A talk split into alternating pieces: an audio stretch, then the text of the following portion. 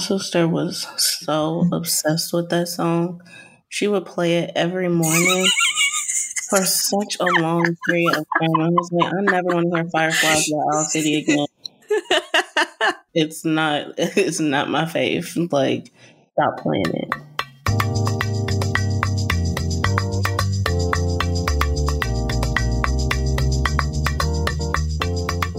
Everyone, welcome back to Carpet Time Confessions. I'm your host, Deja. And I'm Tyler. How are you this week, friends? Um, uh, well, that's a great question. Mm-hmm. I'm uncertain if I have the answer. Um, but in terms of roses and thorns, I should have thought about this. Um, my thorn I guess I don't know because I'm about to say that maybe the confusion at work is my thorn, but I don't know if it's a thorn. Um, mm-hmm. That's because you're a messy bitch that lives for drama. Okay. Mm, yes, but I'm not just like I'm not seeking the chaos. I'm not wishing the chaos upon us. Mm-hmm. It's just there and you just it's, living in it. It's just there and I'm living in it. Um, so yeah, I feel like that's because I don't think that I actually have any like other thorn, like other than like having to work, like having a job is a thorn. Always. Let's just, just be honest. It just is. Um, my rose, um, uh, I guess, well, maybe like anything good happened to me this week? Um, and the answer is no. So I guess my rose is going to be the French toast that I ate today because it it was cooked to perfection, not too eggy, um, not too wet. It was it was it was just right. You made it? Absolutely not. Um, okay. I did order it. it. I did. Okay, cool. I made the it. side though. I made the potatoes and I made the bacon. Okay, that's good enough. Yeah, I couldn't justify spending that much money on two slices of bacon. Like, are you kidding me? Five dollars? Actually, it might have been four, but five dollars? No. Yeah, no, they upcharging for real. No, I can make it in the air fryer and have like no little little to no effort required. So and the cleanup, chef's kiss, so simple. We love that. We do. So what? But what's up with you? What's your rose and thorn? Tee hee hee. Um, let's just get the thorns. It's really one, but like a multi, like a collection of uncertainties is my thorn. Like, there's just too many things that I need to get figured out and fixed, mm-hmm. but I really can't until other things happen. And it's just a, a, the waiting game once again. Okay. And we all know life. that patience is working on it. Yeah, I'm really trying to learn it and I'm trying to give myself grace because this is the first time I've really like tried to learn patience. Like before I was just like, yeah, I'm impatient and mm-hmm. then what? But yes. now I'm trying to really fix that and it is very difficult. I'm struggling, but I'm keeping it together as together as I can. So, you know. Yes. Work in progress a work in progress. And my rose would be oh, I finished my first week of work officially, and it was great. Mm-hmm. I am just so much happier. I feel like, you know, my sleep schedule for life has always been so garbage. Yeah. like worse than garbage, but I feel like I've been getting like good sleep. Wow. Right? That's that's nuts. that's nuts. I never really say that. Um, but I've been getting some really good sleep and I honestly do think and I know that I was like off all summer and it's like you should have maybe gotten some sleep. No, the nerves was still bad. So no sleep was gotten, not good sleep at least. But yeah, um everybody at work has been so nice. I feel like I'm exactly where I should be, even in the moments where I feel like I have absolutely no idea what I'm doing because it's just my first week out here. But everyone is very supportive, very nice. Like, I've gotten invited to lunch. I've gotten lunch on my company like three times last week, which was whew, not not in the teaching world. No, man. I got surprised French fries from a coworker and almost cried. So and you gotta take what you can get. you gotta take what you can get. Um, and one of my coworkers had an art show on Thursday, and I went to her art show, and her art was amazing, very different, but it was incredible. Um, and attached to the art show was something called a wine walk. So, what happens is you go to the gallery where the art show is housed, and you pay $15, and that is your purchase for like the glass for the mm-hmm. wine walk. And the art, one local artist designs the glass every week or mm. not every week. I can't say that because it's the third Thursday of every month. So every time mm. the wine walk happens, um, a local artist designs the glass. You pay fifteen dollars for the glass, and then different like shops in Deep Ellum um, have a wine, and you can just go in there. Like remember that thrift store that I took you into when you were here, and we got that um, shirt. Yeah um they were one of the places that was like giving out wine so you just gotta walk in there they you give them your glass they pour you up you don't have to buy anything in there if you don't you know want to but it's just a way to like get people out into into the different stores now mm-hmm. there is this one store that we went into and i feel like i don't know if me and you went in there when you came to visit but it's a seasoning store I do not recall a seasoning store. Okay. It's right next door to the thrift store. I don't think we ever went in the seasoning store. But when I tell you, when you come back, I'm taking you in there. it is so much seasoning in there. It is so much stuff, girl. And you could taste them. They got little spoons where you could taste the seasoning. Oh. Olive oil, mm-hmm. seasoning, everything. It was, we got to go back in there because I saw a lot of stuff that I was like, this, this might be good in my kitchen. So I'm going to mm-hmm. go back. I didn't buy anything, okay. but I am going to go back to the seasoning store um, but yeah, the wine walk was really cool. I there was eleven shops. I didn't even make it halfway through. I did go after a long day of work and minimal food. So, yes. you know, I had to choose wisely. But I'm going to go to another one. Um, it was a lot of fun and I got to hang out with my coworkers, which I'm glad that I'm getting to know them like outside of work and fairly mm-hmm. quickly because they're so nice. So, wow. I absolutely love that for you. Thanks. It was yeah. great. This week, for our news segment, we are not reading the article from Education Week, but it did come from Rethinking Schools. Shout out to Dr. Ray. She texted me and randomly was like, I know I love your article segment, your news segment that you do. Like, you should read this article. And it happened to be the same day we were recording last time, and it connected mm-hmm. to what we were talking about a little bit. So I was like, ooh, that would have went perfect, but I'll just use it for next time. But the article is talking about prize as the curriculum. Um, so the title is Prize as Curriculum How My School Gets Students to Behave. All right? mm-hmm. Before we even talk about the article, what are some things that your school does to get students to behave? Cross your fingers and hope for the best.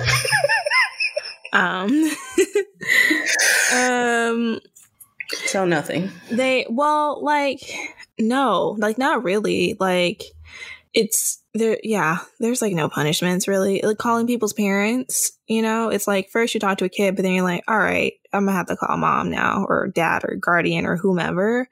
Um, it's mostly that mostly really just like hoping a conversation will help um uh, mediations if like things are getting bad between a specific student and a teacher or between peers they'll do mediations um and then it's like literally like nothing is working then they'll try to do like interventions and like give them i don't know behavior plans or whatever i don't know if behavior mm. plan is the hmm. right word but you seem to know what i'm talking about so maybe that that's what we call them i don't know if y'all oops I don't know if y'all called them that, but behavior like intervention plan, a BIP.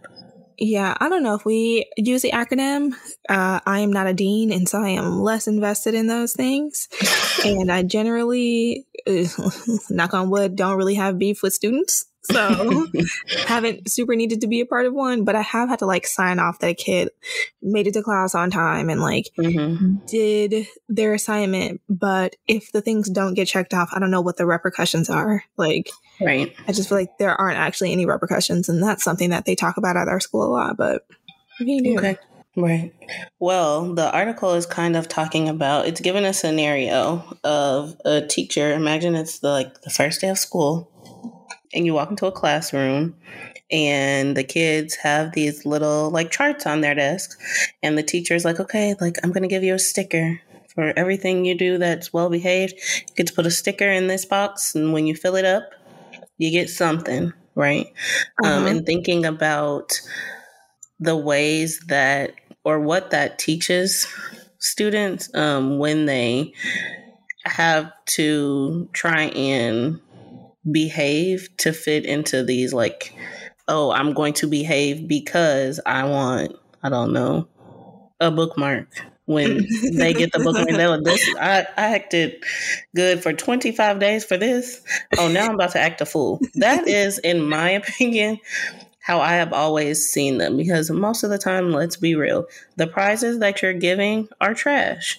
These kids don't want a bookmark, a sticker, a pencil. Now they do because they're children and yeah. my you know little kids. They're easy to please, so you can throw something easily like that um, at them. But I want to talk more so about PBIS. Do you know what that is? No, because I thought you were going to say PBS Kids, but then you threw an I in there and you lost me. Oh, Positive Behavioral Intervention Services. What's close. that? Supports. Ah, so close. Yes. So PBIS was something that when we student taught, actually, they use PBIS in the district that we student taught in. Mm-hmm. And maybe just because you're in high school, you didn't see it as much, but I know no. they talked about it um, a lot. So, what it is, it's a national program centered on reinforcing positive behaviors. Okay.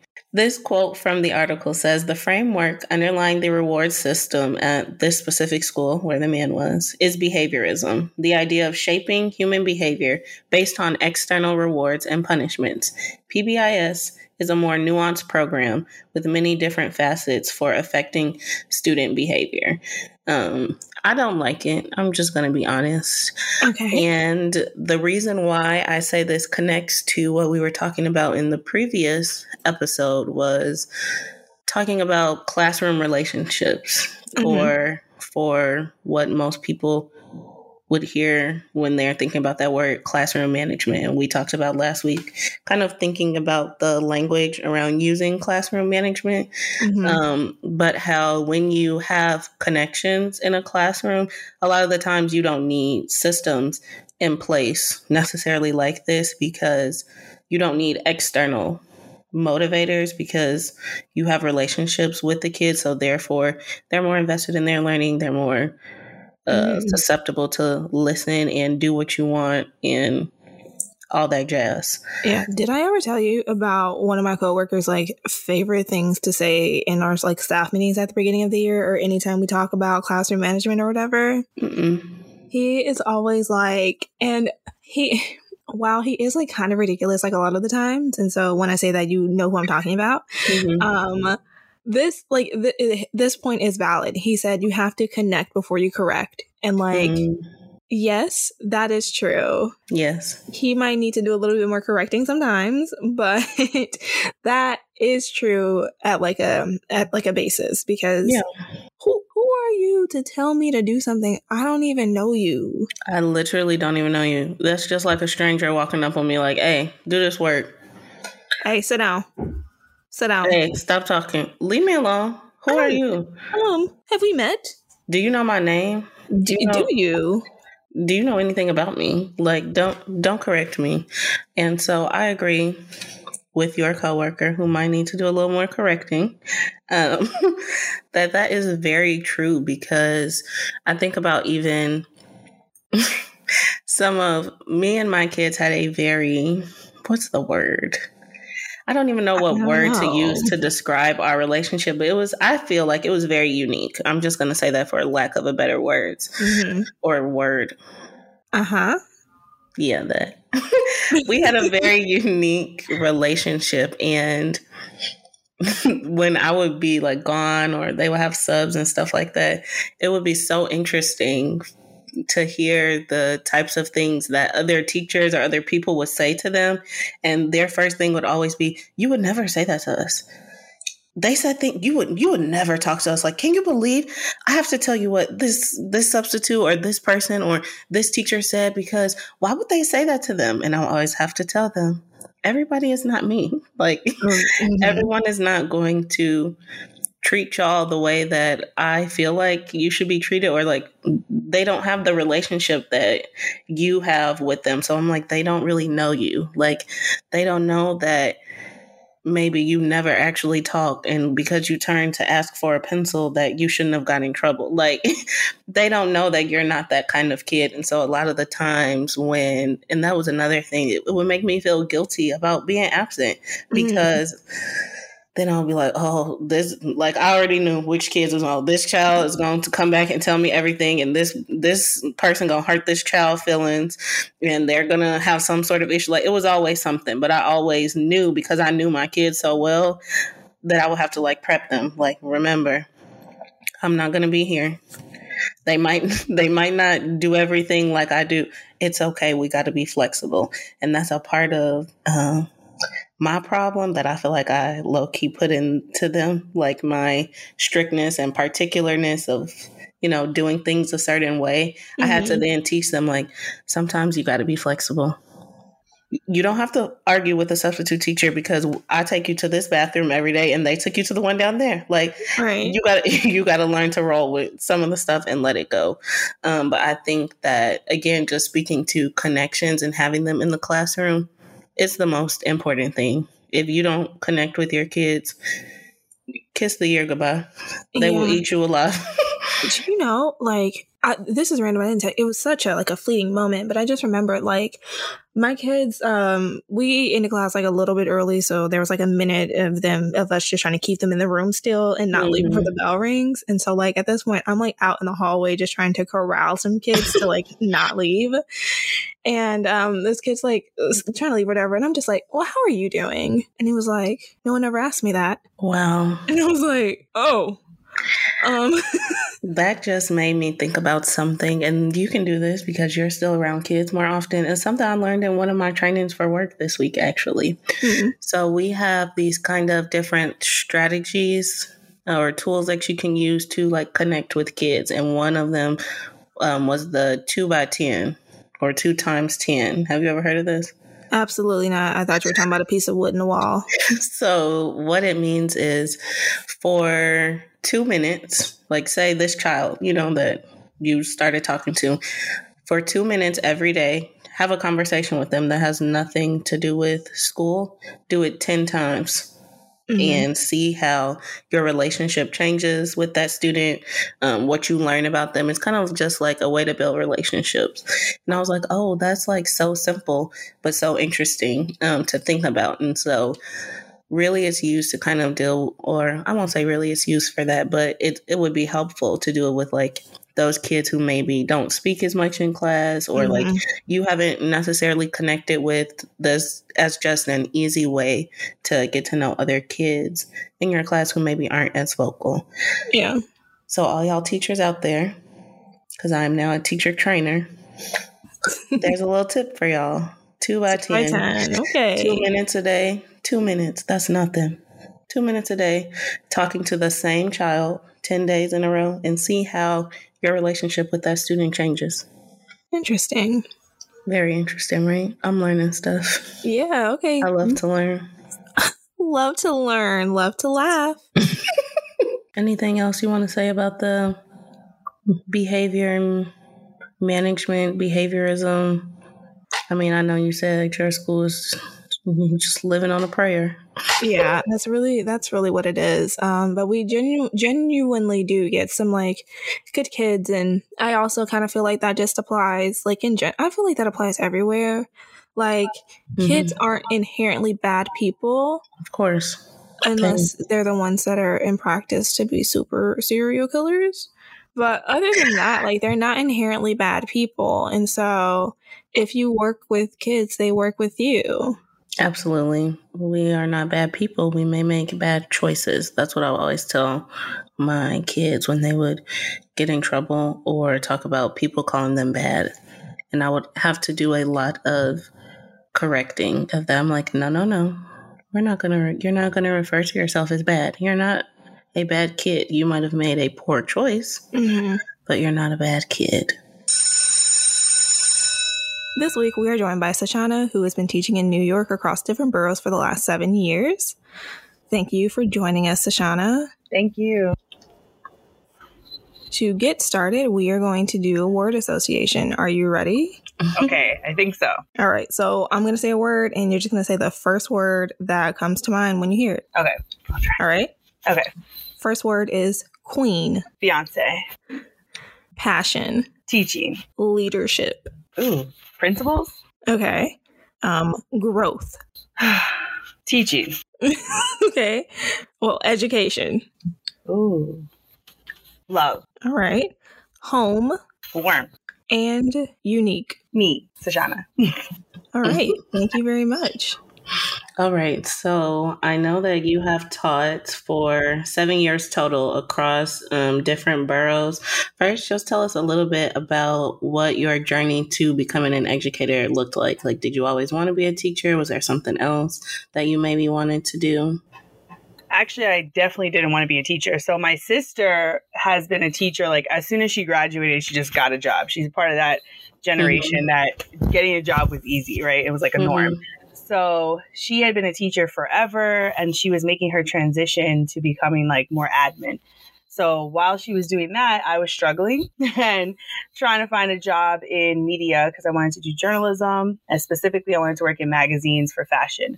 And that was a struggle. So while I was struggling money wise, she was like, look, I have this job for you at this charter school because she, it was like a new experience for her to be at a charter.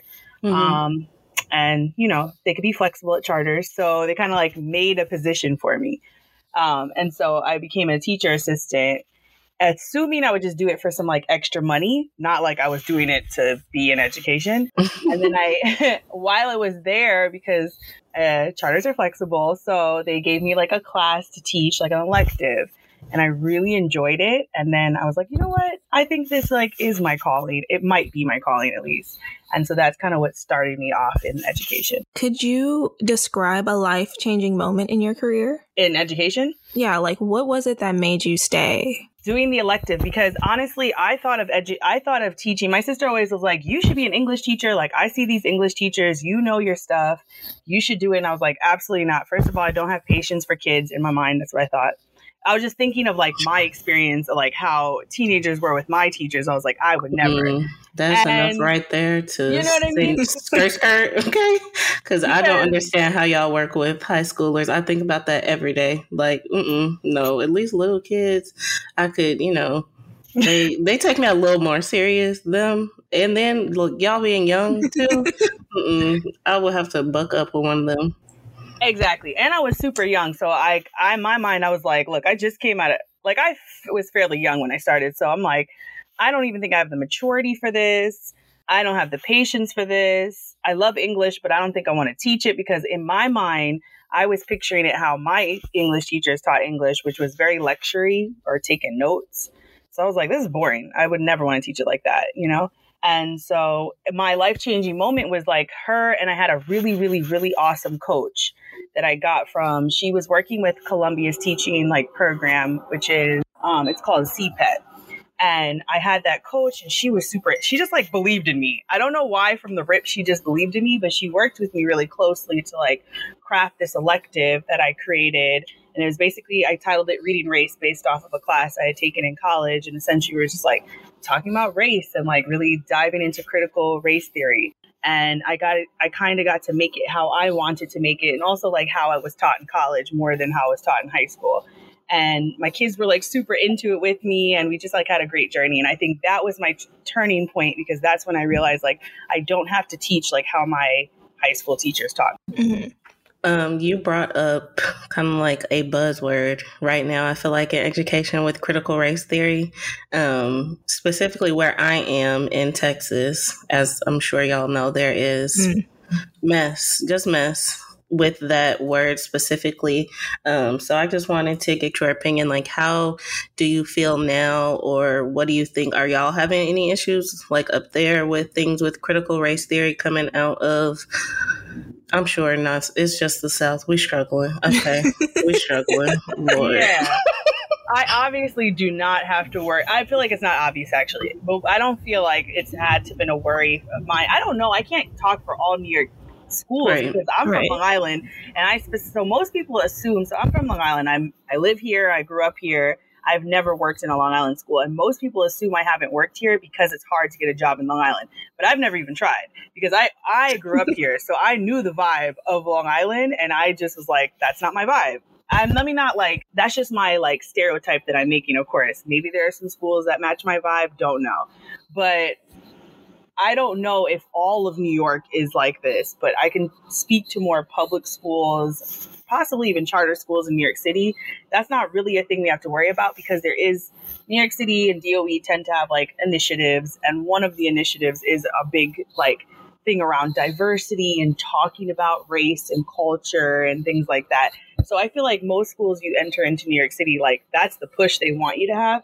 I don't know if every teacher necessarily teaches critical race theory in class, but I do know that a lot of our practices are informed by critical race theory, and that's encouraged more in the spaces I've been teaching. Mm-hmm. So now at your new position, right? You're at a new school this year, I believe. Tyler was talking to me about. Um, what are you still teaching English there?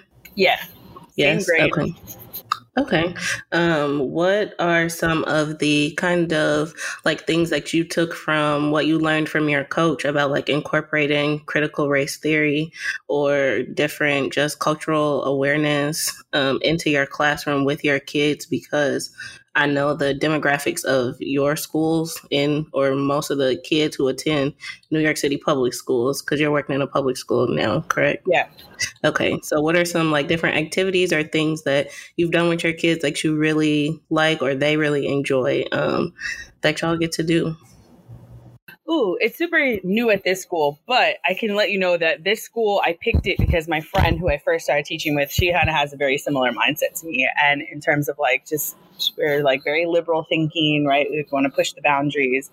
Um, and we just want to teach meaningfully. And she also was an English teacher. She's now special education, but she was an English teacher. So she kind of hooked me up with this school, but that's the vibe of the school. That's why I picked it. You know, I was wouldn't teach at this point. I've been teaching for long enough. I'm going to be selective. I picked it because it's just not a question. If I want to teach certain texts, it's encouraged, right? Um, so they kind of just they're very like minded, but I don't. We're just diving in right now, but I can speak more to like my old school where Tyler and I were teaching at. Um, I did like I had freedom in terms of how what I was teaching, and I feel like you know, like there's no question of the types of texts I want to teach, right? So even at this school where I'm teaching now, like we're teaching like Octavia Butler, right? And we're talking about we're not just like teaching her like as a as this like a this is an author and this is a story, right? We're gonna unpack like deeper um, analysis into this, where we're gonna connect it to like real life in- moments in these uh, students' lives. And so I'm yeah, I just honestly I don't even have experience not teaching in a way where we're teaching just the text. Like, I'm always mm-hmm. teaching beyond the text. I'm always teaching it connected to some type of theory, even if it's like we're looking at a text through a feminist lens or we're looking at a text through a racial lens. Like we're always right. using some type of lens. I'm not just like, this is a story and we're done. Let's read right? it. right. Yeah. And then like, good, you know, and like, we're just, we're going to look at the story elements, of course, but we're also going to unpack like, how does this connect to not just our lives, but how does this possibly connect to like societal issues, you know? And so that always is the way I've taught. So I've luckily never taught, even if I didn't like the space I was in, I've never taught not connecting it to like life. Mm-hmm. I know one of the two hosts is not, you know, much of a reader, but one of us is a reader. I'm not gonna. I'm not gonna do too much. I'm not gonna do too much every time. Why? I would just like to know what are some of your favorite either authors or texts that you get to. I love like although I am an early childhood educator, when I read, I'm usually reading young adult like novels, fiction Ooh. usually because I just can't get away from it. Like I just love the innocence and how I think there's so many different things that you can like tie it in to like have texts that kids would really enjoy to read, but also like be able to teach them through these different lenses. Um, so, what are your some of your favorite texts that you've taught in class, or even some that you've just read that you like? Because we like books over here. Yes. First of all, I love books. So, oh, um, okay. So I won't lie to you. A lot of my background in English, I wasn't a reader as a kid. Like I always mm-hmm. tell kids that, and I think they connect to me like that better. Um, my sister was, and I always used to be like, I used to identify because I would compare myself to. I'm like, I'm not a reader. She's a reader. I watch TV and movies. Wow, That's what I do. I'm you really sound like just like me. That's yeah, like, like me and I, my sister. yeah, so because of that comparison, and I think we all do that. Like I was hearing you guys' uh, when I was listening to one of your shows, we talk about kids not being a math person, right? We very quickly mm-hmm. identify as ourselves as something before like we even really got to explore it. So I really didn't even know whether I was really the problem was, and obviously it took me some time, is because I feel like a lot of the books that people were encouraging me to read were just like boring because they boring. Not, they were boring and not because they didn't also because the main characters didn't look like me, but point blank period, they were boring because a person, a child like me, like I am what the what like this generation like critiques the children about when it comes to TikTok. Like I was that person just with TV. Like so for me, it's like this book has to be something that I can't find on TV. Right? like so Babysitters Club, no. Because I can literally watch the show. So don't give me Babysitters Club. I can watch the show. No thank you. Nancy Drew, no thank you. So I in my mind I'm like these books I don't like to read, but it's just that I didn't like to read those books. That's different. Um, but then I started to read certain texts, um, but I still didn't identify myself as a reader. But I knew, okay, I like this book. So one of the books I think was probably pretty pivotal for me was um, "Roll of Thunder, Hear My Cry" mm-hmm. by Mildred Taylor. That book is epic, and I feel like that was a book for me that I couldn't just find somewhere else because essentially it's a book that kind of speaks to like ugh, I forget the time period if it's like 50s or the 60s I feel like it's the 50s but like right it's kind of talking about racial injustice in the South but it wasn't talking above me, right? So it wasn't like I'm watching like when my when I was younger, my parents would like force me to like watch like Roots or watch like you know Malcolm X. Is like, bruh, I'm five. I don't know what I'm watching. You know, like I don't get it. But then like this book let me get it, and I was like, oh wow, okay, I can understand better. Like she just has a way of making you as a child get what's going on around you or got your or get what your history is behind mm-hmm. like American history or Black American history. So that was pretty pivotal, but I still didn't feel like I was a reader. But it was like something that opened the door. And then I think it wasn't until I had read um, I Know Why the Cage Bird Sings. Maya Angelou is my favorite person of life, like favorite author. Um, it's always my dream to eventually like teach an elective like that just focuses on her at some point in my life. But she probably was the most pivotal author for me, and that's when I was like, okay, maybe I do like to read because I really connected um, with her writing. I still really connect with her writing um, and her poetry and her books, everything. Um, but I can go on and on about books. So if you d- steer me, I can go. I love to hear that. Thank you for sharing. Um, so we talked a little bit about you moving from like schools, um, positions, even different types of schools. I want to know, and I think it's something that a lot of teachers in general struggle with. Like, how do you know when's the right time for you to like move, either positions, schools?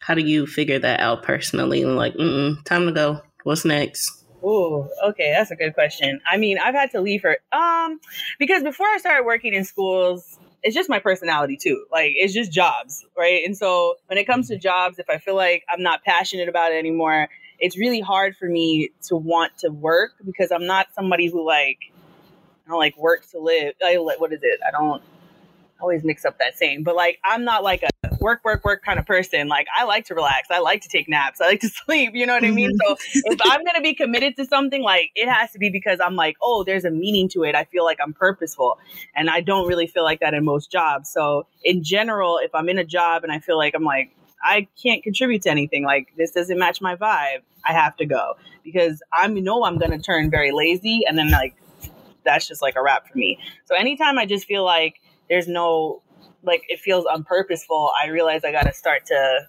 make that transition. I do it smartly though. Like I don't just like leave and I know I don't have no money. Like wait till I like have something lined up. But yeah, as soon as I realize like I can't add anything to the community of that space, then I have to go. I know that you used to work in charter schools before you made a shift to public school. What was it that made you make that shift? Oh man, because you know charter schools are so complex uh, for so many reasons. Obviously, I uh, I wasn't into education, so like my understanding of education and public school versus charter school, like I had a very minor understanding of like what was the issue between those two spaces. I had done like a I was really into journalism, so I had when I was in college, I had done like this big like article and I researched like different schools in New York City. So I kind of had a better understanding of like what's really the issue between public schools and charter schools and independent schools a little bit, but I didn't really get it. Um, but then working at a charter school, it's so complicated because I just feel like a lot of the people who's on the board of charter schools don't really know much about schools and don't more importantly, they don't know much about the kids. They don't look like the kids who are at the charter schools. They mm-hmm. don't send their children. That's the number one thing I always pay attention to when it comes to schools. And I actually like about my school right now because that's the first thing the principal said. He's like, all of our teachers send our kids here. And you got to pay attention to that. And I was like, yep, that's something I pay attention to. Like, you have to pay attention to do the teachers and the admin and all these people, do they even send their kids to these schools? Mm-hmm. Most times, you have a lot of like white admin, right, in these charter schools or like higher ups. And then like when you look at school, all you see is black and brown folk. And I'm like, hmm, something doesn't add up, right? And it just doesn't doesn't feel nice to be in those schools because a lot of the times you end up feeling like you're being like more of a disciplinarian than you are being a teacher. Mm-hmm. Not all charter schools though. I want to make it clear. Like I did teach at a charter school originally, the first one I taught at, it didn't really have that kind of a vibe. I really do find that ten- it tends to be in more network schools where they blow up and there's like a lot of them. Mm-hmm. But still, that's typically the vibe of charter schools. You know, they're very much like they love teach like a champion type of theories and like, oh lord, you know what I mean? And it's like all that vibe, and it's like, yuck, this book for me. I'm just gonna keep it real. Feels very racist. Like I don't like this. It's something. When I was in Hunter, I like literally my teacher, my professor, who I loved, like was like promoting the book and I was like, "Ooh, no." And like we went through a whole discussion and she was like, "You know what? I'm no longer going to promote this book." Don't love like if you kind of use that book as like a framework for your philosophy, I already know we just can't mesh. And that was one of the like the district that I just left when I left my job. Well, one that was the only district that I ever worked for, but they started to do a book study like during the pandemic. First of all, nobody reading this book. Let me tell you. I might have some extra time on my hand, but I'm not reading that book. You really have me messed up because I no, that's not it. And so that book collected dust in my classroom for like two years. Why? Because we never did no book study like we shouldn't have. I was like, whose idea was this? Oh, this is a district initiative. Put me in. Put me in, coach. No, it's not. Let me tell y'all why we're not reading this book. That's my problem because I want to be in charge, but I don't. But like hey. nobody, nobody thought about this just a little bit like we could we could use something more authentic. There's so many books out there. But so y'all are still books. so far behind. And that might be just another part of me being in Texas particularly. But I feel like so much is just behind. Like why we need to catch up real fast. We're, it might not losing just it. Texas though, because I'm not I don't like that's still like uh I um worked with uh, what do you call it? New York City Teaching Fellows, like for the summer. I never did Teaching Fellows, but I I was like a I forget what they call it, like a lead instructor. And I remember that year is when they made it a point to be like, we are no longer using this book. But the point being is, it, it was a book because they realized it was problematic, right? And like people make complaints, but like it's still a book that you get for like when you. I possibly we got it, Tyler, at our job. I do think I think I, I have that like book I somewhere. yeah, I mean, I didn't read it, but I feel like we got it for free. I feel like I've gotten that book. I where is it? In some thrift store, but like I've gotten that book for free in like several jobs, and I've only worked in New York, and like it's a thing. I don't think I know we try to be like, oh, in the North or in New York, we do all these progressive stuff, but like I think we talk about it more, but I don't know mm-hmm. if we mm-hmm. necessarily implement it more. Yeah, I could definitely see that. Like the putting it actually into practice is not really what's happening there. Um, I want to talk a little bit about resources from the different perspectives of schools that you have worked in charter versus public. Did you see a difference in like the types of resources or the amounts of resources that you had when you were in a charter school um, versus a public school? Because I know here, I have a friend who recently just started working in a charter school here, but she talked about the amount of like resources that they have that she didn't even get at her public school um, that she worked at, which is like the biggest public school here. Um, and I was like, y'all didn't have like, I mean, basic stuff like you don't even have like a book in your classroom. Not one. You didn't have one book. All that money that district getting, they can buy you one book. I don't like that. So, what do you think was the difference in the allocation of resources in charter schools versus public? So, like the public school I'm at works really differently because we have so many resources, to be quite honest. But I'll just talk about in the past, for what I know, charter school has a lot of money. It just has a lot of extra money, like to the point where when I was at uh, one of the schools, they were like making a joke about how much because kids lose pencils, how much money they invest in just pencils, and it was like this crazy number, and I was like, damn, and I'm like, and this before I like started full blown working there, like literally, I used to like there would be a closet I'd enter into, and it was like Staples. It was a big closet of just like any resource I wanted, I'm going to get it, and so just even ter- in terms of just like that kind of resource. In terms of like curriculum and lesson plans or coaches like they just take it way more seriously i realize in a lot of charter schools because i feel like i i feel like a lot of people in charter schools they came from a foundation of like where you're saying like your friend came from where they're like yo we got no support no help. So they like hyper focus on making sure to get resources um and support. And so like and they have a lot of money to pay people to make those resources, right? Like in public mm-hmm. schools, it's like if you're in a public school and you want resources, your principal has to pay money for that. And like that depends on how much money they have and how they spend their money. If you're in a charter school, that's already in the budget because somebody literally is in charge in some charter schools, right? And they're in charge of making the curriculum or they're in charge of writing lessons or they're, you know what I mean? So there's just a lot, or they have a budget for coaches, right? And they really and they really talk to the coaches about what they need to help you with. I found that when I was in the public school, at least the last one I was at, it's like you get a coach, but like they don't really take it seriously. They don't really know what you're working on. Your principal don't even know what you're working on. So there's not like a targeted focus. Curriculum, yikes, don't know where that was at. Um, yeah, like you just, I was like, just a very stark difference. when I was, it was just funny because Tyler and like a group of them one time we were in a meeting and they were all talking. And I just thought I was struggling. And I'm like, oh, maybe it's just me. And they were all talking about like how they just got no support in terms of curriculum and how a lot of them didn't know how to write curriculum.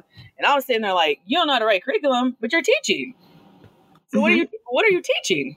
like, what are you, what are you doing every day? What do you? I'm like, mm-hmm. does anyone understand yes. how alarming that is? And I know everyone just said it. Like, I know they were alarmed, but I don't think everyone understood how alarming that is, especially as a new teacher to hear that you're telling me as a like from young to old. You know what I mean? And that was the thing. I was like, oh, I kind of expected the younger teachers to say that. It was the older teachers saying that, where I was like, so. So what are you doing then every day? What is the what's the units looking like if you don't know how to write a curriculum? That's wild to me because I started off with somebody helping me with the curriculum and not even just by myself. Like sometimes we would go as a crew, like as an English department, we would like literally help each other with the curriculum and like do stuff. And I, so it was just wild to me to think that like, obviously I was struggling, but I figured no one was helping me because I was a new teacher. And then to realize like, oh, none of us get help. Cool. so that was, it is definitely a very big difference, I guess, in terms of the budget and also just not even just budget, but also just like the focus that certain public schools have when it like not realizing how important it is to make sure new teachers especially either get curriculum or get support to write curriculum. You were talking about like having people to support you and like the writing of the curriculum um, and teams and stuff like that. So I want to shift a little bit and talk about like work relationship dynamics in your buildings that you have been in. Have you felt like you have been on teams or worked with people who shared the same mission and values with you and like, oh, let's work together, let's collaborate to do these things to get it done? Or have you been in spaces where a lot of that has fallen on you um, individually? Because I know it differs a lot from place to place, just depending on who you're working with. But Tyler, yeah, luckily, it did differ from place to place. I always tell Tyler, like, if I started out where we were at, I would have been like, I'm done. Because really, the best way you learn is through not just like people who are admin or coaches, but also just from your colleagues. Like sometimes even when I was mentoring last year, I was mentoring new teachers and I would like encourage them like, yo, your biggest support is each other, right? Because no one will, kn- even though I can kind of remember what you're going through, no one's really knowing what you're going through other than each other. So like, I just remember when I started at each space, like my biggest support was of course people who had years of experience but also just like a lot of us who were new we would like help each other and support each other um, yeah, honestly, every place I went to up until I went to the school that we were just at, I was just at. Um, but like, yeah, I always like created. Even I think of uh, my first school I worked at, not originally, but my sister was like kind of a, she helped make a big shift in that school so she hired a bunch of new teachers. So like we kind of all like helped each other and supported each other and we would like we would literally like i stayed in that person's classroom or they would stay in my classroom when we had an off period and like we became each other's like co-teacher essentially even if it was just like to be like yo chill out to the kid you know to help each other out. Um so we like really helped each other. Um we were like really a team and um, but of course I've been in spaces where I felt like I was like an island by myself, like I was just figuring stuff out and just struggling by myself. Mm. Tyler, any any thoughts on what what I'm hearing from what she's saying is it's time for you to jump ship. Yes, I, t- I listen. That's the last text I texted Tyler because like, and the problem is, is that luckily I have comparisons. Like, if you stay mm-hmm. in a mm-hmm. school like I can only envision. I don't even know. This is my imagination, right? like if you stay in a school where you don't even know what it looks like, like I can say I can I can think that Tyler teaches really well and like our other friends, but I actually don't know no because I didn't really see, right? Like right. I, I base it off of which is always a good way to base it off of students, right? That also is like a really good mm-hmm. resource but also I need to see it because, of course, I have a different perspective than a student too. Mm-hmm. And I've never been in a space that, like, not forced because, mind you, I didn't force. Nobody forced me and my friends to to go in each other's class. We naturally, organically did that and mm-hmm. helped each other, and like that really created that helped us. Like it was a support system, right? And it also helped us build our practices because I'd be like, oh, I need to do that in my class, and vice versa. And at the school that Tyler and I are at, like I feel like, especially because that's pretty much where a lot of you guys got most of your teaching experiences, you don't even know what it looks like to like get that extra support or what it looks like to like be in each other's classes when it's not a co-teacher just being in your class or what it looks like to plan with each other. You know what I mean? So it's just a it's wildly different. Oh yeah. Uh-huh. Speak to the people. Yes. Uh, I got nothing. Um, you get on my nerves. Last nerve. Well, that yeah, that makes sense. I always do. Mm-hmm. Um, yeah. Shame. Well, I don't look. I show up to work. I do a job. Ugh. Is it done well? Who's to say? That's the part I don't like. It's the who's to say part because I don't want you guys to leave this place. And I would tell the new teachers, like, to think that, like, there's not a way for you to know. Like, there is a way for you to know what you're doing is not effective. And, like, you shouldn't be just, like, every day winging it and be like, I, th- I think that was effective. Like, no that's horrible to me. Like I had a coach my first years of teaching, like she would come in and out, right? Because like also a thing is is like if you have too many people in your class, you lose your power. Totally get that. But like also sometimes you need people in your class to be like that was not great. Like I used to like when I first started teaching, I was talking to these kids like I was like chilling, like I was like low voice, like, "Hey, what's up?" You know, like I'm not projecting. I didn't know what that what that even was. I'm like, and then my sister and the coach came in, and it was like, but they didn't say anything. But in their head, they were like, "What the hell is she doing?" And then later, they were like, "Okay, no, no, no, no, we're not. That was a great lesson and everything, but absolutely not." And I remember my sister the coach being like, yo, you have to practice projecting. So we practiced that one. Two, I remember I had a lesson and my sister taught like a whole nother type of subject. She's a she was a social studies teacher, right? But like mm-hmm. if you could teach good, you could teach good. And like if you it's it's your pedagogy, right? And so she was like, right. yo, send me your lesson, the same lesson you just did. Send it to me and I'm gonna show you how I would do it. And I sent it to her and she came in the next day and did it and I was like, oh shit, that was that was just the same thing I just did and it was just like that was so different than what I just did and it made such a difference. Or even like sometimes I'll say if I last year, like a superintendent was coming up like, Cam, look over my lesson real quick. And she would like change little things for me.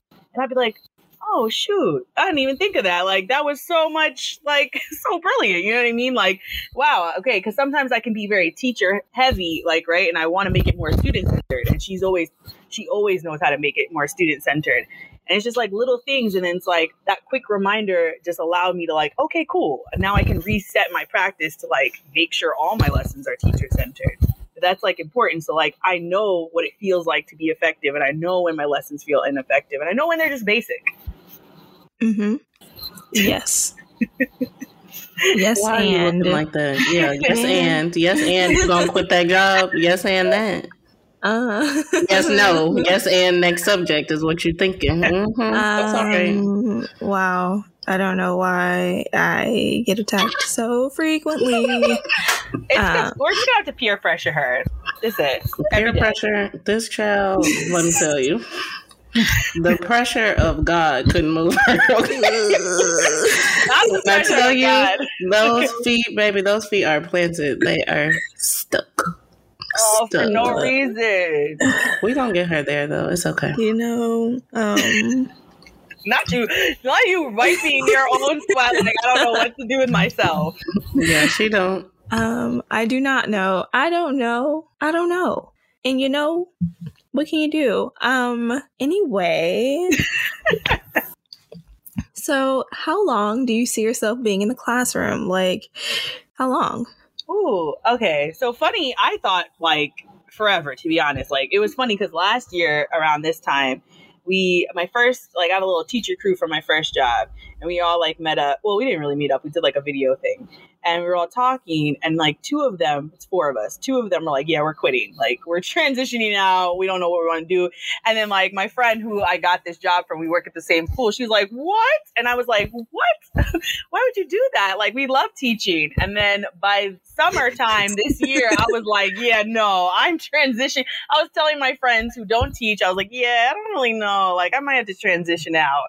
I don't know about this. But then I'm not to lie. After just two weeks, so let's hope that keeps up. I was like, oh my gosh, I forgot. This is how teaching can feel like, you know, because sometimes certain jobs can make you like forget, like, oh, it, this is actually, it can be fun, right? It can be like not the most stressful. And so I don't know. Let's see how this year goes though. and then I can update that question because hopefully a long time, but who knows? That's mm-hmm. something that I think about all the time. Now being out of the classroom, I'm like, damn, should I have went somewhere else? Like, should I have given it another try with another, you know, set group place, mm-hmm. all of that? But then I'm like, hell no, bye, hell no.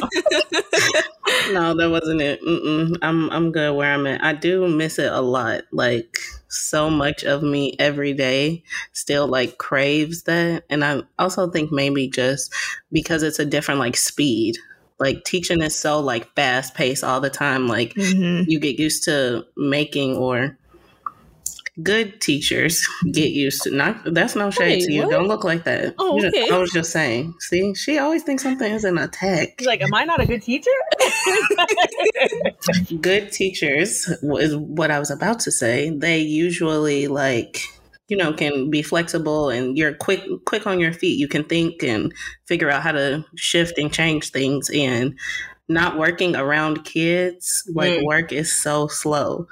And I'm just like, that's very, like, very different um, for me. But I do think that um, everything you said was extremely valuable about having to, like, just figure out your place, right? Um, but even thinking about when I was considering like leaving my school to go teach somewhere else, I can't tell you how many teachers in that building were like, why? Why are you going somewhere else? It's just going to be the same somewhere. Like, you're miserable. You're miserable. And the way that you talk about this makes me not want to do it. And then you're looking confused why people don't want to teach. Baby girl, they heard you. they, heard, they heard what you said. They're running now. You've run them all away. So um, I think that was really a great way to put it to you know give the people some hope. But I will also never, just not in teaching though. Like because because I didn't start my career in teaching, like I had a couple jobs for teaching. It, you can get complacent anywhere, and people will tell you that anywhere mm-hmm. you're at. Like, why it could not get better anywhere? I don't know why people have that that thought process, and right. I don't know why they spread it. Like, keep it to yourself because it can get better somewhere. Like that's a lie, and if it doesn't leave, like you are not trapped to any job. Like, oh my gosh, I've had so many jobs, and I'm not even like you know what I mean. Now old, like my mom will always tell me and my sister because my sister leaves a lot too, and like she'll be like, if it was me and I was getting that money because my sister gets some nice money. She's admin. She'd be like, mm-hmm. I was making that money. I would just stay. And I'd be like, damn, mom, like you can't just tell her to stay if she's not happy. Like, cause that's a mindset of people. And like, no, don't listen to that because now she's at a place where she's way happier. It took her some time to get there. And I'm at a place where hopefully I'll be much happier. I feel like it is there so far. Um, but like, yeah, it's I don't know. Everything really is just timing. I feel like you're exactly where you need to be. You need to be out of the classroom for some reason. And if you need to be back in it, you'll be routed back. Thank you, girl. That was exactly what I needed. So, ha ha to all those people who tried to get me to stay. You heard it first. Sashana supports what I'm doing. That's all that matters. Um, we talked a little bit about leaving the classroom, and I have this strong feeling that I might know the answer to this question already. But do you think you would ever leave New York?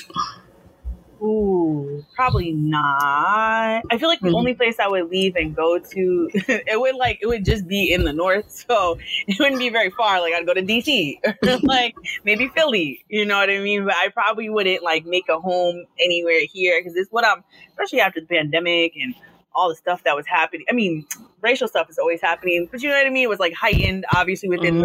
the past few years.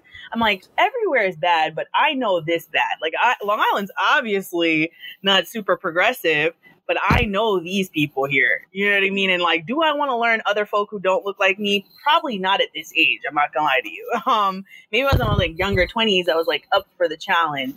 So like, this is what I'm the most comfortable with. I also even like you talking about like, oh in Texas, they're talking about critical race theory. Nope, I don't even want to deal with that. I want to teach whatever I want to teach. Nobody talk to me about nothing, because then I'm just not going to teach. Because then that's just boring. Um, so probably I would stay in New York, but I would like to like do a year in like London. You know what I mean? Like teach other places, but like mm-hmm. home, home probably is gonna just end up being New York. Okay. Tyler. Yeah. What? Ooh, that's interesting because you are not from New York. I want to hear this answer. Mm-hmm. Speaking to the mic. um, I you know I don't know. Like, you know that I literally just don't know where I'm gonna be and what I'm gonna be doing. Okay. Um, do you think you're gonna forever be in the classroom? Um, uh, no, we all know the answer to that is no. First was your okay. like, right. you know, I just no idea, but probably not. Um, and again, I don't know if that is because of the one singular experience yes, that I've is. had. I can tell you at least for now. yes. Like teaching can be fun. I at least want you to feel it be fun and then tell me, nah, I still don't love it. Yeah.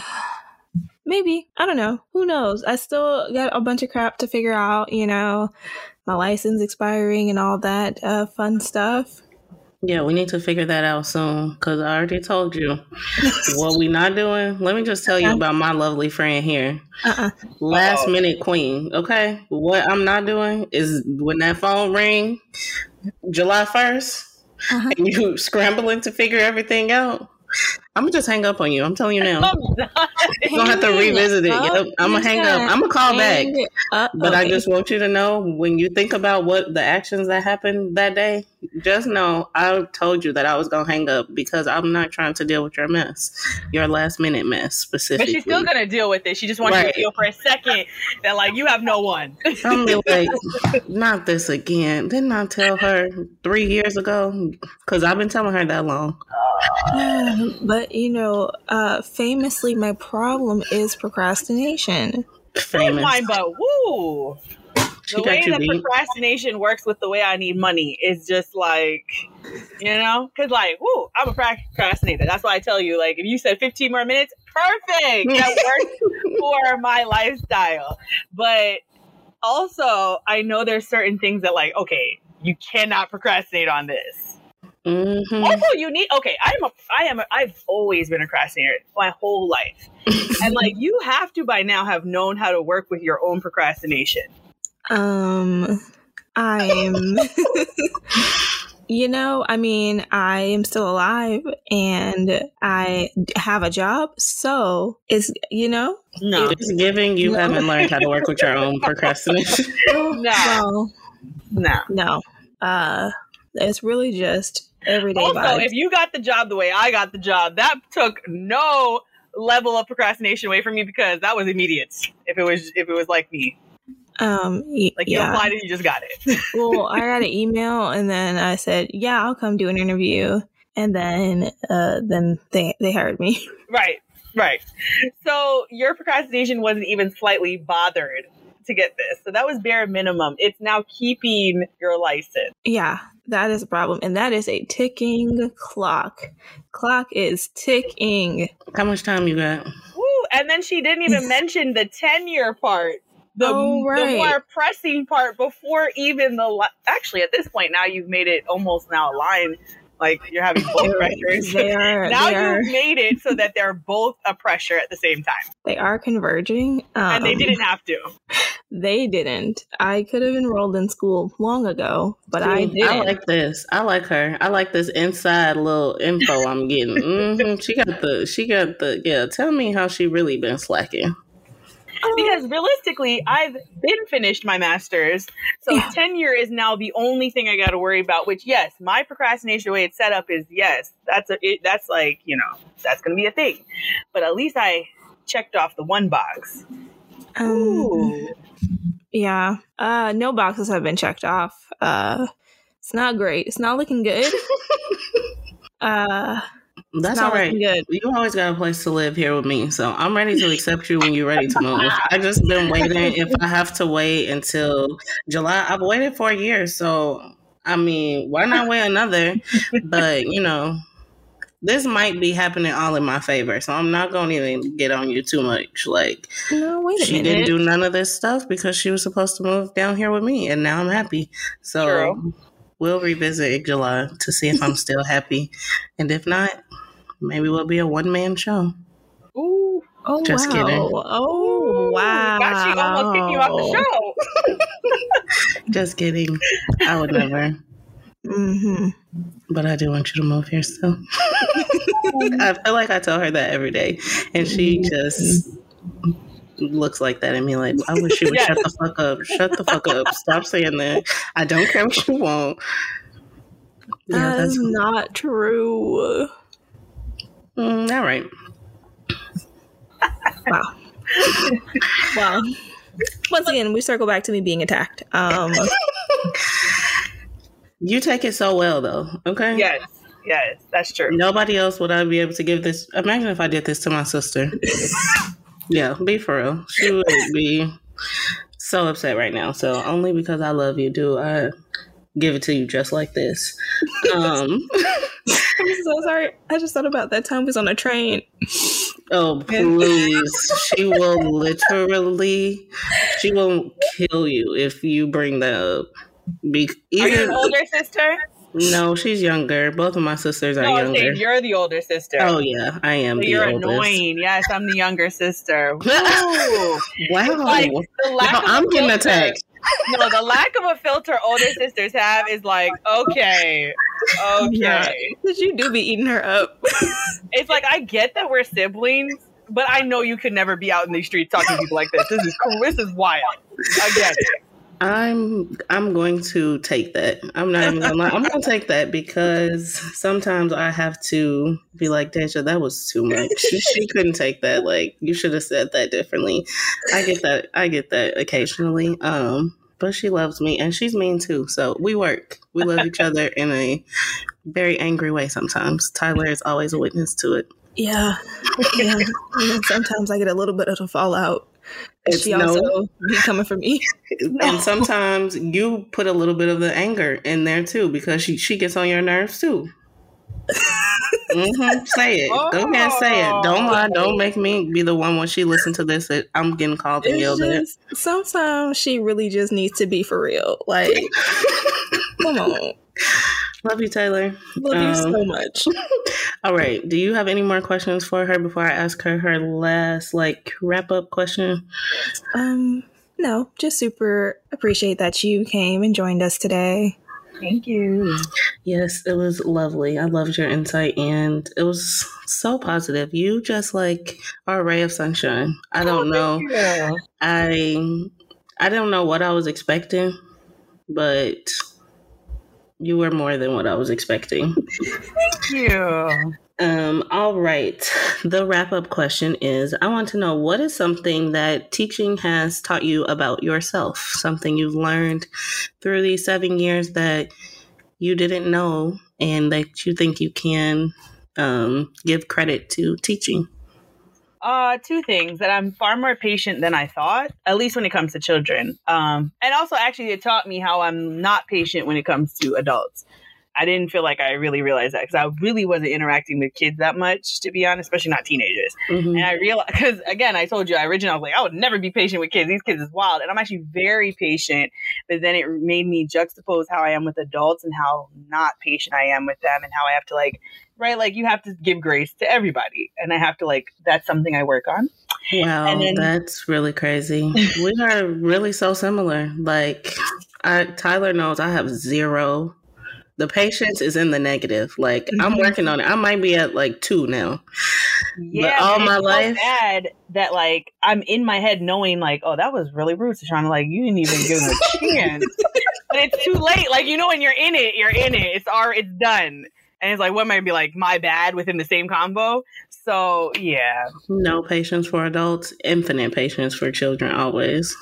Yes. And I think kids are adorable. And then second, my principal actually just said this, and I thought that was really nice. Like, I think the, and I feel like I probably missed saying that point. The thing that, something that, like, when I graduated college, because I had taken a lot of classes when it comes, it came to like talking about race and like talking about like, uh, social justice. And um, I always was trying to figure out, like, I love fashion, and probably now I can envision how I could, like, do that. But at the time, I couldn't understand how these two passions of mine would coincide.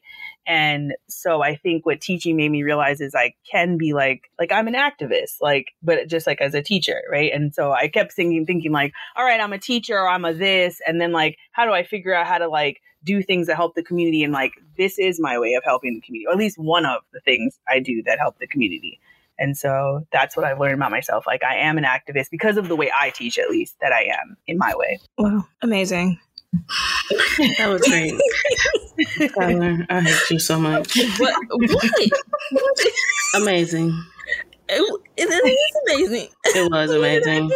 Everything was amazing. All of your answers. You were an incredible guest for us to have. I'm so grateful um, for you to come and share your story with us. Um, any last remarks, questions, concerns? No, but I've been listening to your podcast because okay, now I got a two hour ride home, and Tyler knows I just got into podcast probably like last year, and mm-hmm. now I have put you into my. It's not a very long one, but my podcast rotation. I'm loving it, and I can't wait to keep hearing more episodes. You are too kind. Thank you so much. I'm so glad somebody would want to listen to us talk for two hours. you know, really appreciate that because why? Literally, why we get on here Don't just say saying that. whatever. All right. Well, mm. thank you so much. What a thank great time. You. you ready to get into the pop culture segment? I am always ready to get into the pop culture segment. Yes, what you've been listening to.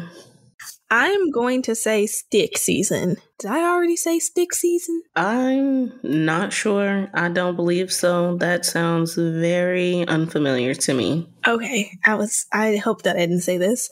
Um yeah, so I'm gonna say Stick Season by Noah maybe Kahan. Kahan. I actually do not know how to pronounce that last name. Okay. Can you give me a genre? Uh what what's that one? It's not hoot and holler, but uh it's not hoot and holler. Stomp and clap. What's the one? Like Girl, actually, I, okay, I actually don't even think that this fits into that genre. The thing that I'm thinking of in my head is like Mumford and Sons. You remember that song "Ho Hey"? Mm-hmm. I used to um, like that song. Yeah, that one is called like Stomp and I think that genre is like Stomp and Holler or something.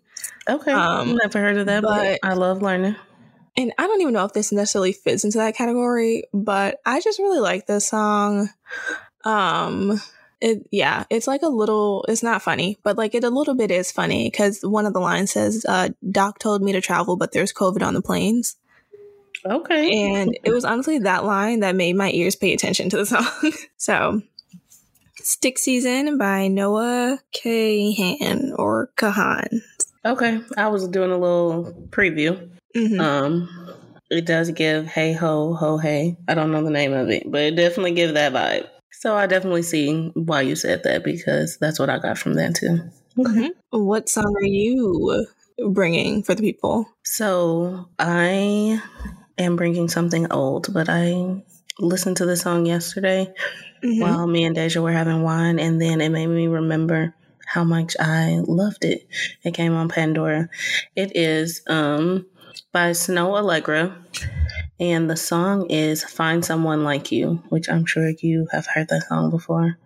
I know you've heard it before. I'm not going to sing it because let me tell you, it's not in my range. I got a about a good, I don't even know, whatever you would say this is. That's my uh-huh. range. Right. It's not in there. It's just a, a wee bit to the the right. Okay. Okay. But it's a very cute, like lovey romance song. Okay. I know you've heard it. I know you've heard it before. You were so confident, and I literally have no no yes, idea. I'm about to play it right now. You know exactly okay. what the song is. You never heard the song? I've not heard the song. Wow. Okay. Maybe you haven't heard the song before. it's a beautiful song. So, you know, go give it a listen. I love Snoh Aalegra. Mm-hmm. I hope she's not problematic. but I really do love her voice. I'm not going to say I love her. I love her voice. Okay. I love her music. We're going to keep it at that because I stand one and one only. Okay. All right. TV. TV. Let me go first. Okay. I have been watching as of yesterday this show that honestly I saw, I don't know where I saw so many people talking about it from other than one of my friends from elementary school. Shout out to Elantra. She actually produced um, the newest season of the show 60 days in it mm-hmm. comes on a&e but i'm watching it on hulu so i haven't watched the season that she produced yet because i was trying to you know, get a feel on Hulu first before I sit through those commercials on A and E. You know, I'm impatient. Those commercials mm-hmm. really be mm-hmm. killing me. But I started with an older season on Hulu first, 60 days in. If you don't know what it is, it is a prison show because I like sadness. um, where people who are not in prison go to prison willingly and they're trying to like get information. Like it's not just I'm here for shits and giggles.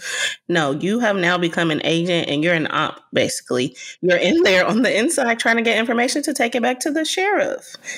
So it's a lot. It's it's a mess.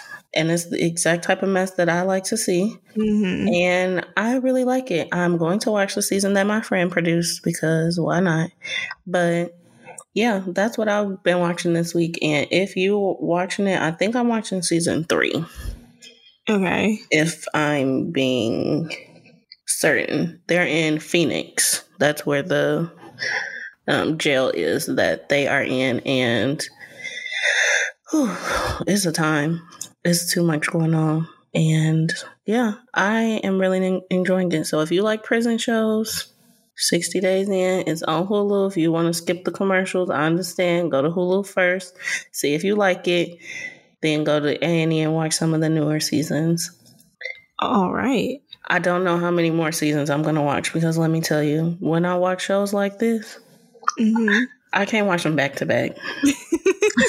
so although I'm almost done with this season already, because it also goes really fast. Like I watched like four episodes, and then before I knew, I'm like, I'm already on episode 4 mm-hmm. Um, so I'm going to watch the other season. I'm gonna have to watch something else in between it because prison shows are a lot at times. But yeah. I just couldn't like I had to watch it once I figured out what it was about. I'm like, why would you willingly sign up for this? Yeah, like that's still actually my underlying question. Yeah, I had to, I had to see what type of people were on here because I couldn't imagine ever volunteering myself to not me. not I'm me. going to jail to be a snitch. No. Like not only it's not even about the snitch part. I'm going to jail no. Well, like, okay, I'm going to jail, but I'm I'm not going to jail because I belong in jail. I'm okay. going to jail serving the purpose of being a snitch in jail. Yeah, they're trying to get the tea to bring it back to the the head sheriff, and I would just like to say, jails abolish them because the way that they treat people is so inhumane and disgusting. That's what I think, and then in the back of my head, I'm like, but are you inhumane and disgusting for watching this? I think I don't want the answer to that to be yes. So I'm gonna say no, but I'm I'm getting insight and I'm I'm gonna advocate on their behalf because it's not okay. So abolish all jails. I don't know what we're gonna do with the justice system, but it's a mess anyway. So we might as well abolish them and figure it out. You know, it is a mess. Yeah. So yeah, that's me. I'm gonna keep it short and sweet. If you want to watch it, if you do watch it, you want to talk to me about it, you know where to find me because I love me a good crime. What you been watching? Um. Okay. A completely different ends of the spectrum. Like always. Uh, like always. Um. But there are actually two things that I want to say. Um. One of them is Bad Sisters on Apple TV. Okay. Plus, is it Apple TV? Whatever, Apple TV Plus. Um, so it is um so it's sisters i think there's five of them um they're adults they're grown adults mm-hmm. and um one of them is married to a man that sucks and all the other sisters hate him and basically want to free her from him mm, okay um and it is it's entertaining because I'm like I'm I'm trying not to give too much away, um, but it's entertaining because they do the thing that I I wish that other people would just do sometimes in TV shows, not in real life in TV shows, because I be getting mad. So I so I like that they are asking the question or doing testing the boundaries of what happens when you actually do that thing. Mm-hmm. Um, so Bad Sisters on Apple TV Plus, it's fun, it's funny at times. I was just about to ask, is it a comedy? It's not just like strictly a comedy. Like I'm not like laughing the whole time, but there are like funny moments. Like, there are comedic moments. There's like legitimate jokes and stuff in it. Um, but I guess it's also like a bit of a drama too because the husband like legitimately like is like an awful person and so these circumstances that like his wife and daughter are in it's unfortunate um so i should watch it honestly you can check it out but i was hesitant to say that because it's not american Okay. Okay. Uh, I I'm gonna be flexible. I got two shows that I'm adding to my flexible list. Okay. And we're just gonna work with it. Yeah. I'm just because Sashana, I'm mm-hmm. going to watch the whole what's the name? Heartstopper? Uh-huh, Heartstopper. I'm gonna watch the whole thing. I'm committing to it because because of y'all. So we should. It's also super short. Like the episodes are like not 30 minutes and the season was maybe 8 or 10 episodes. All right y'all got me, Sashana. I'm gonna watch the whole thing and I'm gonna report back to y'all. So okay. be on the lookout for that. Will do. Now, the other show I want to talk about, but I've only seen the first episode of, is Heartbreak High on Netflix. Okay. Which just got released. I want to say within this past like week or week and a half. Um, I want to say within this past week. I think in like Wednesday maybe. But yeah. I've seen the first episode, and it's like a, a teen drama. It's also not American. Um, I don't know. Okay. I don't know where they're at. Like it's feeling like it could be Australia or what's the one New Zealand, the one that's like kind of close to Australia. Y'all gonna learn her geography skills are horrible. Am I wrong? they are very close to each other. There's just close. a little bit of water between. Okay, okay. So yeah, it's those two, and people confuse those two accents, and I'm probably people because okay. I am ignorant and I don't know. So this show, I believe, is one of those, okay. one of those areas. Um, but yeah, it's just like teen drama. It doesn't seem like it's too much. Like Euphoria can be too much because you know them struggles trauma. are just what just too much. Like oh, can we get deep. some? Just I just want a little bit of regular teen drama, you know. so I think this is a bit more regular, and um, we'll have interesting like character dynamics and. I, I think it'll be good. Again, only seen one episode. I think there are eight, and I will be watching all eight of them. Okay, cool. I want to, before we move on to movies, yeah, as a reminder, Abbott Elementary comes back this week. Oh yeah, the twenty first. Make yes, sure y'all Wednesday, watch it. The Wednesday Modern Family slot. Yes. Make sure y'all watch it. Shout out to the show. Shout out to Quinta for winning out. her award, that mm-hmm. Emmy. Shout out to Miss Sheryl Lee Ralph. Mm-hmm. Man, why was I? No, you know I don't ever watch stuff like this. I literally only correct. turned it on for that show. That is the only reason I turned the Emmys on. Why was I crying? I don't have nothing to do with this show. Why am I crying? You didn't write nothing. You just sat there and enjoyed it, and you mm-hmm. sitting here crying. I love us for real. Well, those By us, I mean everybody black. those awards were uh, very much deserved, in my opinion. So, very much deserved. I am extremely happy for them, and I am extremely excited to see season 2 mm-hmm, it is which, one of my favorite shows. I can say that with confidence.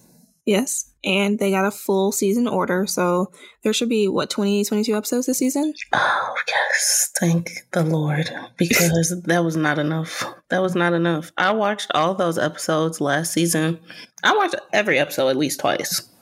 Mm-hmm. At least. I'm just going to say that. I didn't always tell everybody when I was rewatching episodes. I'm like, y'all know I'm a rewatch queen. And if I like it, I will rewatch it. And I rewatch some of those episodes a lot of times. One specifically, I remember I watched five times. I'm not gonna say what episode it was. Don't five look at me. Times? Don't no. ask. Nope. What do you mean you're not gonna say which one? I need to know which episode it was. I feel like you probably know which episode it was. Do I know?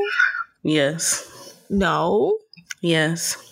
The one where he was rapping? Yes. Okay. I watched that episode five times. I absolutely did. Because I couldn't and every time I saw it, it was like the first time. I should watch it again today. I haven't watched it in a while. I would not judge. The way that I laughed that episode, oh my goodness. Like that's something I need to keep in my toolkit for when I have a bad day. Turn mm-hmm. that on. That was a good Turn one. Like, on. I'm bad day turned into a bad moment. Like I am not mad at that. That really was a funny episode. Um I saw this like compilation on Twitter. I feel like I sent it to you and Taylor. Yeah, I've also seen it on TikTok too. Mm-hmm. Someone like screen recorded it. That right there, that enough, that gave me all my laughs too. Just put all the jokes in one video. Like the best moments, we love that. And this moment. It is. Yes, the okay, well first off, the people cannot see what you're doing. That's fine.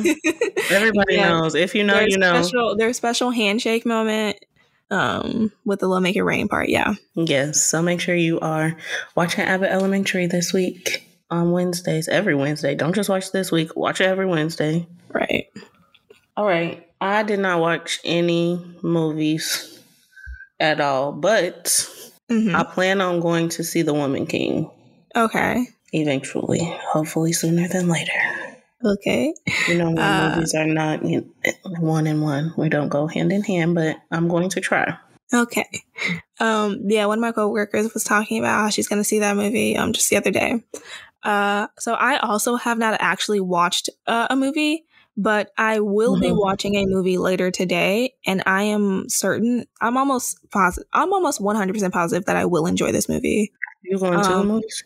No, girl. I'm watching on Netflix. I did think about going to the movies because I do want to see The Barbarian, which is a horror movie. Oh, I saw Kenya posted that on her story. She was like, "Does anybody want to go to see this with me?" And I was like, "I'm glad I don't live at home because not me. I mean, I want to see it, but then I'm like, scary movies, and then me having to come back to my house by myself. Mm-hmm. They don't mix. But you tell me how scary it is. Well, uh, that's not what I'm going to see today. Um, I do want to see it, and I, I think I think that I'll get. I think I think I'm going to do it. Um, not because I'm like it's not the hesitancy is not that I'm scared to see this movie. The mm-hmm. hesitancy is that I'm lazy and don't like leaving my house. Right? Let's just put that out there. Mm-hmm. Uh, just want to set the record straight. Um, but the movie that I intend to watch today is on Netflix and it's called Do Revenge.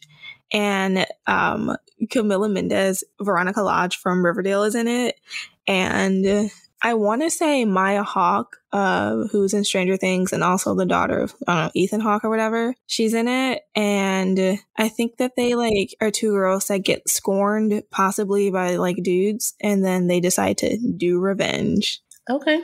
Let me know how that is. I will. It, it's just like it looks like a combination of all the things that I enjoy. And I saw someone describe it as, or can you send me a tweet actually? Mm-hmm. And I actually didn't read the whole thing, but I do think that I saw the word clueless, John Tucker must die, and maybe Mean Girls. I think I saw all of those things the, in the same place. And first off, you know how I feel about Clueless. You know how I feel about Mean Girls. And you know how I feel about John Tucker Must Die. Yeah. I love that movie. You're definitely gonna enjoy the movie if it is a culmination of those things. Right. So do revenge, and uh, I will report back if I actually do like it or not, though. Cool. Now, I don't really have any books.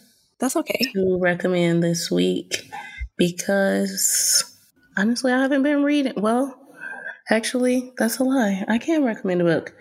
I forgot me and my sister started reading a book together. Oh, you started. Oh, you did start it. I do remember. Mm-hmm. I forgot about that. So it's not a children's book. I am going to get a children's book in here next week. I'm thinking about doing a picture book though, because I was at work and we have this like shelf of all these like books in there, and I saw a whole bunch of picture books, but a lot of mine are not in the house right now. So mm-hmm. that's the problem because I can't see them. But I'm going to either pick one up or think about one of my favorites. But for this week, I am reading All About Love by Bell Hooks with my sister. And we literally just started, but I know so many people have read this book already, and it is like everything to so many people. Um, but I am excited to really get into it. And yeah, we only read what the first two chapters maybe. Um, but I'm excited. So next week, in addition to the children's book, I'm going to talk mm-hmm. a little bit more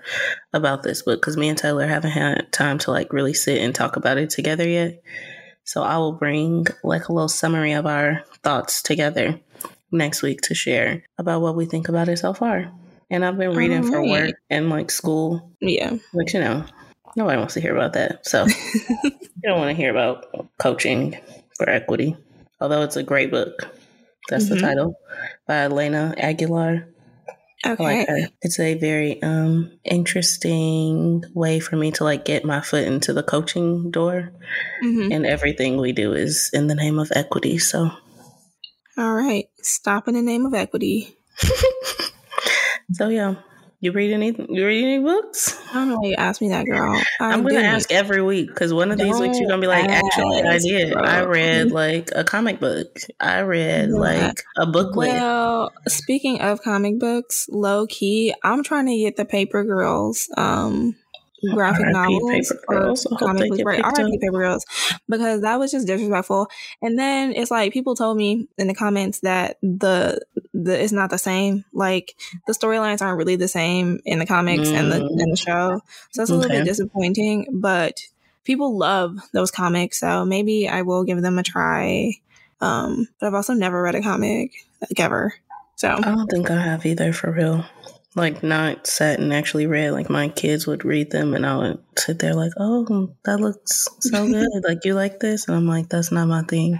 Mm-hmm. I don't even know." Yeah, so we'll see. Um, yeah. All right. Well, if you are still here, as you should be, mm-hmm. listening some horror stories, send us your horror stories. Any horror story from your classroom experience. It doesn't have to be like you know, scary necessarily, but like something yeah. that went wrong in the classroom. There are so many things right now I could think of. I know my horror story. It will forever haunt me. Okay. You know my horror story too. Yeah. Because we were just yeah. talking about it, how it was embarrassing also. But mm-hmm. send us your oh, horror yeah. stories. send us your horror stories. We will not share any names. They will all be anonymous. So feel free to tell your story. Feel free to tell somebody else's horror story that you might have heard through the grapevine. Right.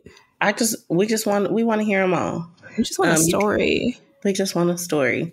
Um, you can send an email to carpettimeconfessions at gmail.com and just make the subject line horror story so I know to include it when we need it. Mm-hmm. You want to talk about the playlist? The playlist. Oh, we have playlists um, on both Apple Music and Spotify. Uh, we have playlists that include all the songs that we've recommended. Uh, the vibe is definitely all over the place, but sure that could be fun, you know? It sure uh, is. you might get a little, you know, I don't even know. The the vibe is the vibes are there. Don't They're whatever there. vibe you're looking for is there. That's just go it, check it out. Oh, it will be. You can find it there. um, and anything else? Any other announcements before we skedaddle? Um, no announcements. Just make sure you follow us on Instagram at Carpet Time Confessions and on Twitter at CT underscore confession. No S. Oh, and make sure you come back next week and join us on the carpet. And if you like, you know, what you hear, you love the vibe, leave us a great review. Hint, emphasis on great review. Only great. All right. Subpar. No, we're not doing subpar. If you are interested in coming on the podcast, you would love to come and share your story with us. We would love to have you. Love to hear it. You can go to carpettimeconfessions.com and click the interest form to fill that out, and we will be in contact with you so that we can have you on the pod. All right, dude. You ready to get out of here? Yeah, I'm kind of hungry. Me too. What you about to eat? I have no idea. Oh, I'm about to tear this Indian food up. Oh, it's right. been waiting on me for so long, and I'm finally ready to eat before I'm back on the run for the day. I feel like mm-hmm. I've been mm-hmm. moving since seven o'clock this morning. Moving so, grooving. Yep. And I'm ready to come back in this house and sit down. I know that for sure. All right. We will see y'all next week. Bye.